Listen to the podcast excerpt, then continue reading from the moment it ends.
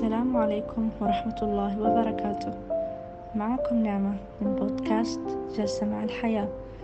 حلقتنا اليوم بعنوان أعداء النجاح.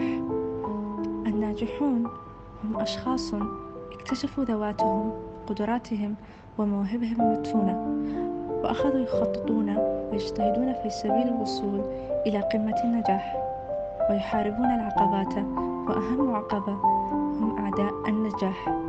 هؤلاء الصنف من البشر لا يحملون في أيديهم الأسلحة بل سلاحهم يكمن في لسانهم حيث يطلقون سهاما تصيب القلوب مباشرة مما يبث في نفوس الناجحين الإحباط والشك. من الممكن أن تراه يعترف بنجاحك بوجه مصطنع ولكن داخله مليء بالحقد والغل. في الحقيقة أعداؤنا حاطون بنا في كل مكان وزمان. صفاتهم أنهم كثيري التذمر والشكوى والسلبية.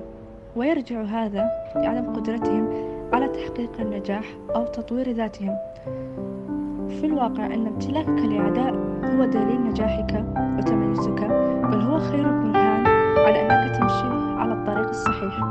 ويقول شكسبير لا تأبه بالمحبطين حافظ على نفسك من أعداء النجاح.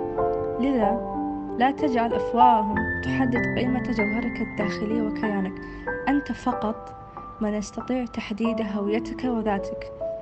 ادعي الغباء بينما يظنون أنهم هزموك ثم فاجئهم بما وصلت إليه من التقدم فوجودهم هو الحافز للوصول إلى مستويات أعلى من التفوق والثقة كن فخورا بذاتك وثق بنفسك وابقى دائما على صلة بالإيجابيين واهرب من السلبيين بتفاؤلك. وتذكر أن تشكر الله على ما تملك ولا تنظر دوما إلى الجانب السلبي من الحياة بل وجه عيناك نحو الجانب المشرق وكن إيجابيا. شكرا.